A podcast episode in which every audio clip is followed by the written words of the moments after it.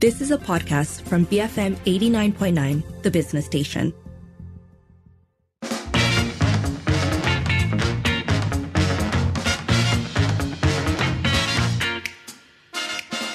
It is exactly 5.08 and you're listening to the evening edition with Lynn, Sharmila and Sharad. First up today, we're talking about the work that the NRC or the National Recovery Council are doing to help Malaysians in need. So, well, uh, on the October the 15th, it was reported that the NRC proposed the creation of a centralized system to ease the process of distributing aid and assistance to the poor and the needy. Then Chairman uh, Tan Sri Muhyiddin Yassin said that almost all government agencies and ministries are involved in the distribution of aid, but there's still people who don't receive their aid. He added that the proposal must be considered at the highest level as there has been an increase in the number of poor due to COVID 19. Now, if you remember, the National Recovery Council was established in 2021 to replace the Special Committee on the National Recovery Plan. And the whole aim of the NR, um, NRC was to transition out of um, the pandemic. Um, and so recovery was a big part of this. Uh, now it seems like that idea of recovery is extending also to a question of social welfare, people in communities who are in need. So according to Tan Sri Yassin, he said that um, according to eKasih data, up till June 2022, um, the head of each household who has slipped to become uh, part of the hardcore poor category increased from 145, uh, decreased from, sorry, let me repeat that, a lot of numbers. So from 45,000 in 2020, it's now increased to 145,000. So that's quite a large jump.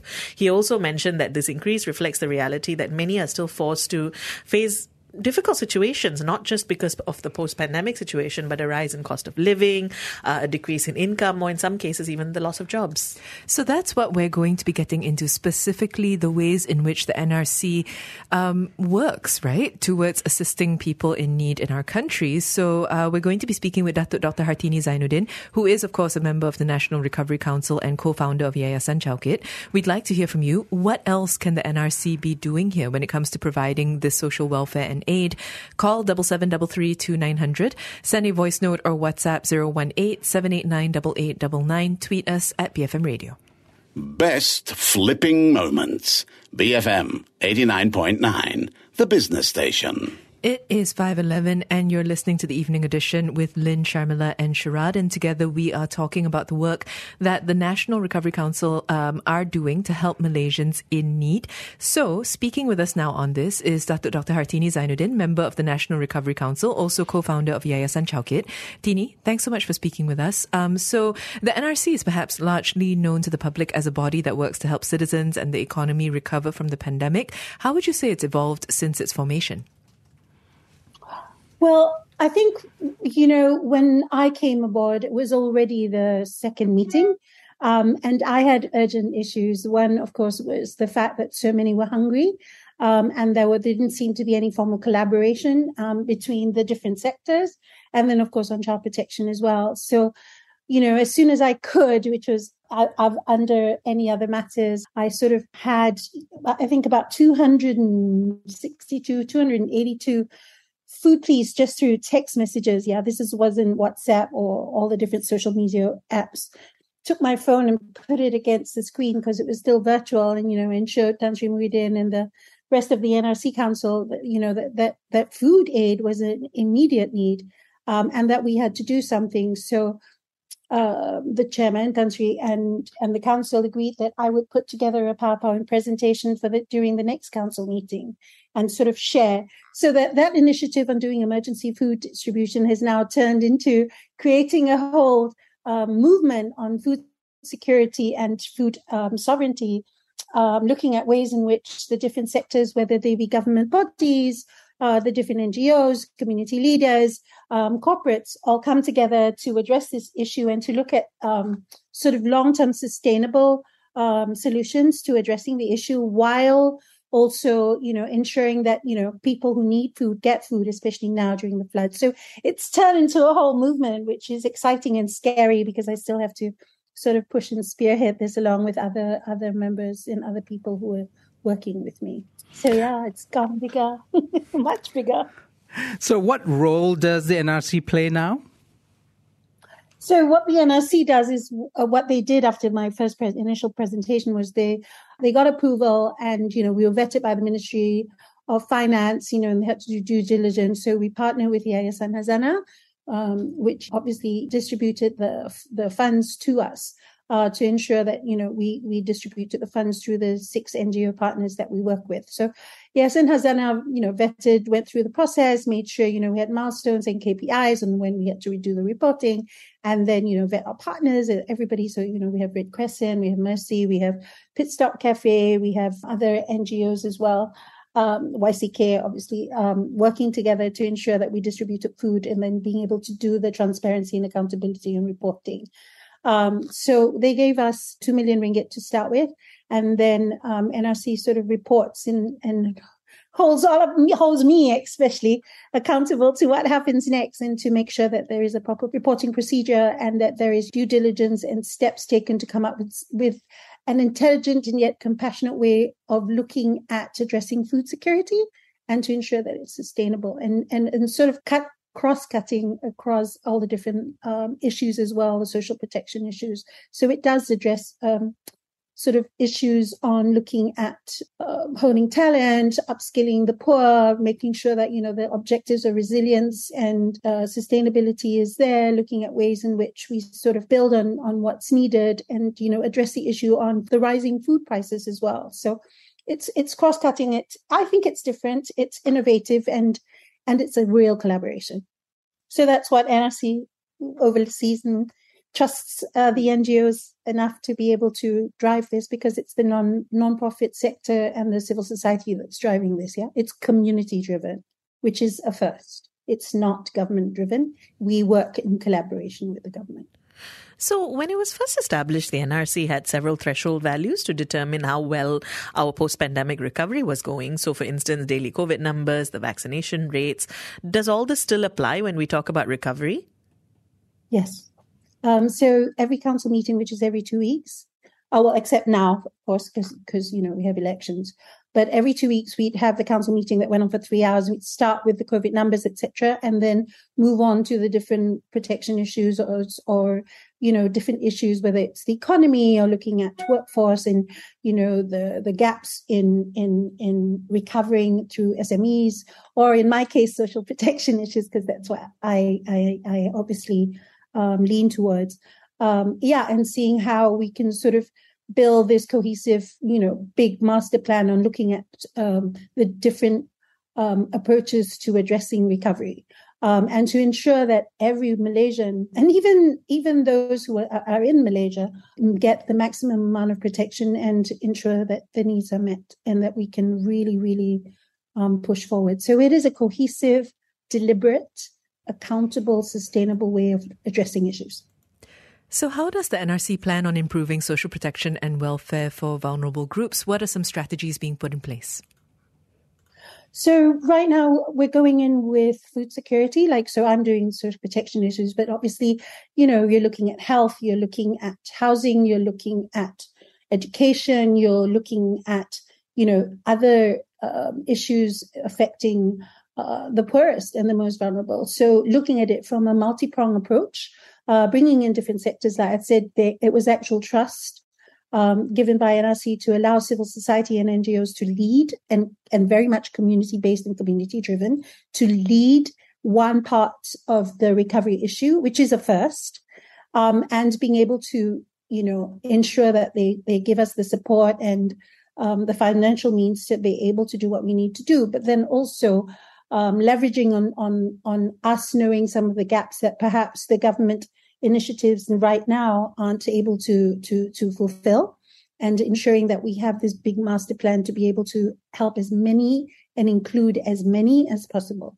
Um, so that's one. And then using food as a means to be able to identify all the other social protection issues. So use food you know, to be able to help and aid people, and then being able to identify then what other needs are needs, whether it's kids not in school or the elderly or looking at the disabled or looking at, you know, who, how many are unemployed, seeing what um, are the SMEs and, and, and the different corporate bodies that are in the sector who would be able to support and help, um, aligning um, strategies and, you know, and private initiatives to ensure that we are aligned with the national uh, agenda set by the government uh, being able to ensure that we are accountable and, you know, that we that we we need to answer questions and, and to be able to answer the public on where funds are going, what are what are our um, sort of improvements that are making and whether they are sustainable. Because I, I know that down the line and and across the board, you know, ensuring that that that different ways of tackling an issue has to happen because it is insurmountable. A lot of the issues that are happening, but we're doing it step by step. So, Tini, why is it important for the NRC to prioritize the recovery of social welfare issues involving vulnerable groups? I think a lot, for a large part, especially in the early part of the pandemic, a lot of it was firefighting and not knowing what's going on. You take the issue on food now because, you know, we're coming in and we're saying, look, there's no formal collaboration. The government's doing this, but you're leaving out these people. Um, so, you know, we have granular data. So if you put the granular data in what we're doing and mapping out who is where and what and, and, and identifying the groups that have may or may not have been identified by the government, we ensure that there's no overlapping of beneficiaries, for example, there's no duplicity of aid. It's more efficient. You know, there's no p- potential abuse of hoarding items. You know, we ensure that there's less fragmentation or coordination. You know, we have red tape fatigue. Yeah and and we don't have that many resources. We need to pull everything together. We need to collaborate. Um, we need to collaborate manpower and volunteers. We need to bring the nation together to to nation build and to recover to do things. And it's not insurmountable. Not if we all work together and not if we collaborate. And we are because we're representatives of the people. We are the people. Um, and you know, and it's not difficult to come in as either you volunteer your time or your expertise or you bring in money, but there is a space for everyone to help. And that's the point. What are some of the obstacles or issues that come up when um, aiding these vulnerable groups? I think some of the obstacles that we're facing is obviously um, the fact that we lack enough resources um, and enough manpower. But I think, uh, I'll be frank, it's politicizing what NRC does. You know, I feel very strongly that being part of NRC ensured that um, civil society, which for many, many years and most of the time have no access to decision makers, ministers, heads of government bodies, um, now had that pathway. And because you know we had that we have that pathway through NRC and we were included, we can show and demonstrate how we can contribute to you know whatever issues are needed to help with the recovery and and and that is why um, you know, I've come out in support of NRC, not because of anything, but you can really see the impact on, on, on how we can help and how we can contribute, that there are gaps that need to do. And really, it's all hands on decks, not just government. And we can complement a lot of what the government initiatives and other corporates are doing. And we sort of then NRC can have the master plan, which, you know, is shared with the cabinet um, as well on on what is needed and what has to happen and, and the steps we're taking. And I think we're so much better off as a country when we do that. And and I, I wholeheartedly, truly believe that NRC is contributing to ensuring that recovery happens. Well, at least for the social protection issues as well. But loads of hard questions were asked. Those meetings like three hours long, sometimes longer. You know, nobody sits around and drinks coffee. Let's put it that way. So, talk to us about your role within the NRC. I'm still trying to push the child protection, which the government, uh, which NRC listened to as well. Um, looking at statistics, you know, when we when we present, right, when every council member presents, there is extensive research and vetting that happens. There's a lot of questioning. We don't just suddenly show up and pop up and and present right. That's a lot of vetting and discussions that go on in our presentation and keeping it succinct and to the point and ensuring that, you know, the council members and the cabinet, therefore, uh, you know, gets as much information as we can and we tell you what is happening. And I think what what I do as, you know, a representative of civil society is bring the voices of the voiceless and the most vulnerable amongst us to the table and saying, dear chairman, dear Tan Sri, dear council members, this is what's going on. Um, and actually, you know, showing data, showing videos, showing pictures, showing text messages, and saying, "Please listen," and they listen. So, I'm sorry, you, you get rid of NRC. Where are we supposed to go? I'm going to be knocking outside the doors of government agencies, Elaine, and we're not going to be allowed in, depending whether they like you or you're popular or not. And this is not a popularity contest. This is a need. So, why is it important to have activists and members of civil society like yourself involved in the operations of a government unit like the NRC? Because we represent the people. And we really, really try and we hold accountable. I do anything, I make one mistake. It is not like, you know, Twitter or anyone is going to hold me accountable. The people hold me accountable. Yeah. They know whether I'm lying or I'm missing points. I get told off many, many times. I get scolded many, many times. And I have a duty and obligation, myself personally, and you know, as a member of Yayasan Chowkit and Child Child Protection, to ensure that we help as many, many, many children and their families and communities as possible. So, you know, it's only in the best interest to keep us in check and hold us accountable and share whatever it is that we know. Because too many times we work in silos, and you know what? Now is not the time.